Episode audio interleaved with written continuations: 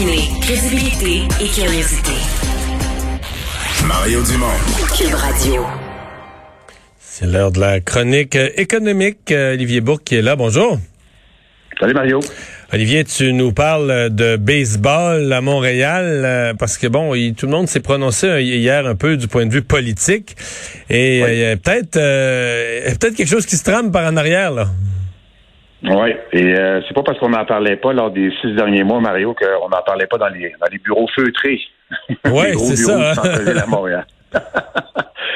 Puis tu as fait une entrevue d'ailleurs avec Charles Lemont, euh, grand patron de la Caisse de dépôt de classement. Aujourd'hui, il a eu à s'exprimer sur différents sujets. Donc, il a fait une conférence de presse.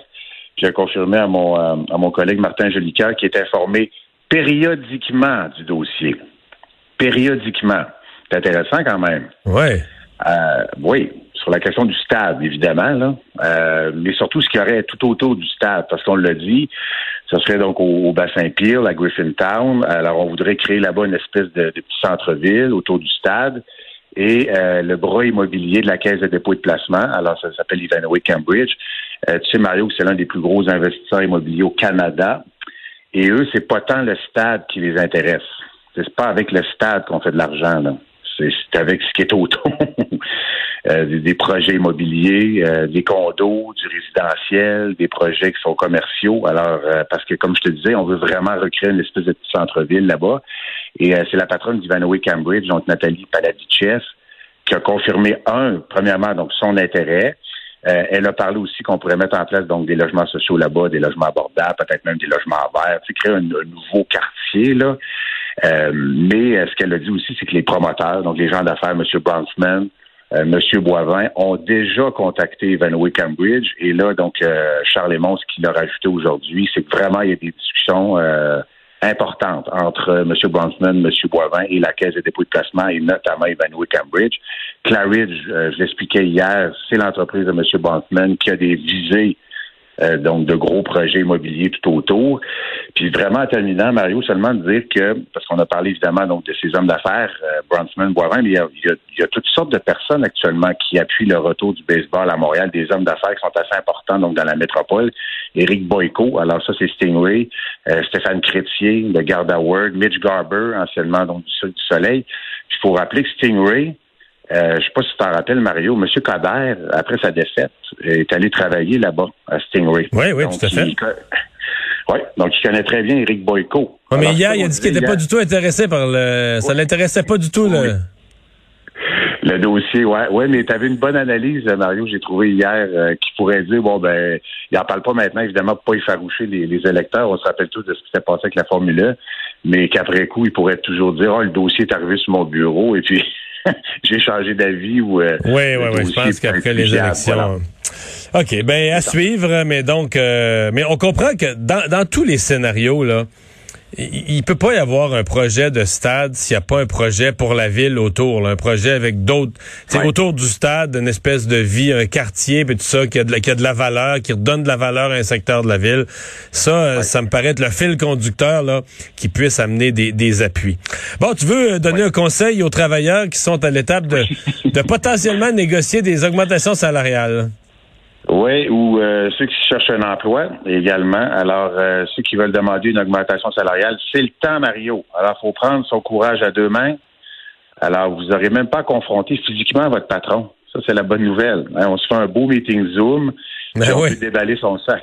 une occasion en or. Pourquoi? Ben, évidemment, on en parle souvent, c'est la pénurie de main-d'œuvre. Euh, moins de travailleurs actuellement. Euh, il y en a qui sont toujours donc sur la PCRE. On l'a dit plusieurs fois. L'offre est presque aussi forte qu'avant la pandémie, donc euh, il y a une forme de débalancement.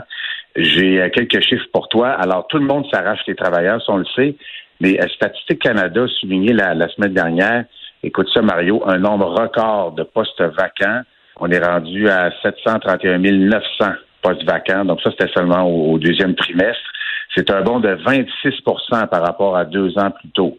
26% et le salaire horaire, c'est ça qui m'apparaît encore plus intéressant donc pour les travailleurs. Alors le salaire horaire, la moyenne pour tous les postes vacants, on est rendu à 22,85 On va se comparer sur la même période l'an passé, c'est une hausse de plus de 7% Mario, et ça équivaut à 1,55 ouais. Euh, ça paraît peu, mais c'est quand même énorme comme hausse. Là.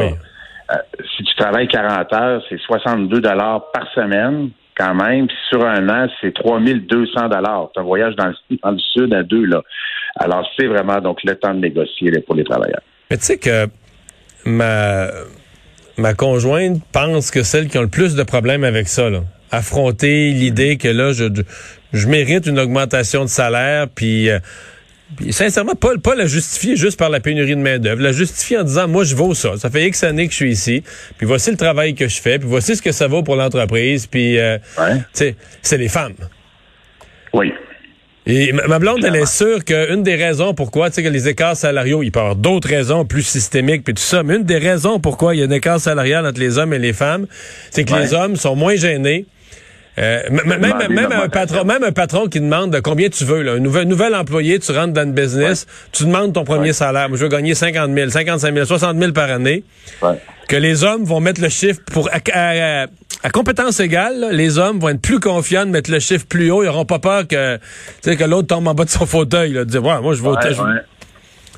Fait que, T'as tout à fait raison. Et puis, je, sais pas parce que, est-ce que c'est parce que les patrons, souvent, c'est des patrons, c'est des hommes? peut-être. Il y a moins, il y a, il y a moins de patrons femmes, encore, ma- malheureusement. Je sais pas s'il y a une chaîne par rapport à ça, mais euh, c'est vrai qu'on entend souvent que les hommes ont peut-être plus confiance lorsqu'on parle d'augmentation salariale. Fait que là, avec ton Alors là, message, donc, les femmes, les femmes ont toutes les raisons d'avoir confiance. Mais moi, je trouve Oui. que ça justifie sur la base de la qualité d'un travail. là. Je veux dire, si tu sais que dans, dans- dans la dernière année, euh, t'as niaisé, tu t'es traîné les pieds, t'as fait des gaffes, puis tout ça. euh, c'est- Là, tu peux toujours jouer qu'il y a une, pénurie de main d'œuvre. Tu vas avoir de la misère à en Voilà. trouver. Tu vas avoir de la misère à en trouver un autre, même aussi incompétent que moi là. Mais si t'as une, mais même si t'as une prestation, si t'as une prestation de travail de qualité, que, que tu coordonnes un secteur dans ton entreprise, que tu serais pas facile à remplacer parce que tu fais très bien ton travail, ben ça se dit ça, puis ça se demande une augmentation là. Oui. C'est Mais tu l'as dit, même les incompétents en pénurie Oui. de main-d'œuvre, on peut demander une augmentation. Ok, je comprends, je comprends, Olivier. Bon. Euh, hey, les blocs légaux, est-ce que c'est passé mode, ça? Ben, semble-t-il que non, je voulais te faire un clin d'œil avec euh, l'entrevue de Charles Raymond que tu as eu un peu plus tôt, euh, qui veut sortir du pétrole. Tu sais, seulement dire le pétrole, évidemment, c'est de l'essence, mais il y a toutes sortes de dérivés. Le plastique, par exemple. Donc, C'est ça vrai? demeure un problème pour le, ça, oui, ça demeure un problème pour l'environnement, mais c'est quand même dans nos vies, c'est très présent. Et je trouvais ça drôle de te parler de Lego. Alors, les, les fameuses pièces de plastique qu'on connaît très bien, on a joué avec ça, Mario, quand on était jeune. Ouais. Euh, éc- écoute ça, le bénéfice pour les, les six premiers mois de l'année, ça dépasse le milliard de dollars canadiens. C'est un niveau record, record pour Lego. Euh, très populaire, semble-t-il, toujours avec Star Wars, Harry Potter. Euh, ils ont atteint des niveaux euh, stratosphériques. Là, on pense que ça va redescendre et retourner à des niveaux qui sont pré-pandémiques très bientôt. Mais on avait vu ça aussi, tout ça avec les casse-têtes. Ça a été très populaire durant la pandémie. Alors, euh, bien loin d'être mort, les fameux petits Lego. Fait qu'un vrai, un vrai génie de l'investissement, c'est quelqu'un qui aurait dit, quand toute la bourse s'est effondrée au début de la pandémie, le fin février, début mars, qui aurait dit, qu'est-ce qui va remonter pendant les Legos? Les gens vont être chez eux, les enfants, ils vont faire des Legos, puis qui aurait investi dans Lego, il aurait ramassé le magot. Voilà, exactement. Des, des Warren Buffett de ce monde, ceux qui sont capables de prévoir les mouvements, les mouvements de consommation surtout. ouais. Investir dans le papier de toilette également, ça a peut-être été une bonne idée. Ouais, les gens font des réserves, par exemple. Après ça, ils en achètent plus, ils en ont pour deux ans d'avance. Ah, c'est vrai, c'est bon, bien vu. Merci, Olivier. Bye. Salut Mario, bye. Bye.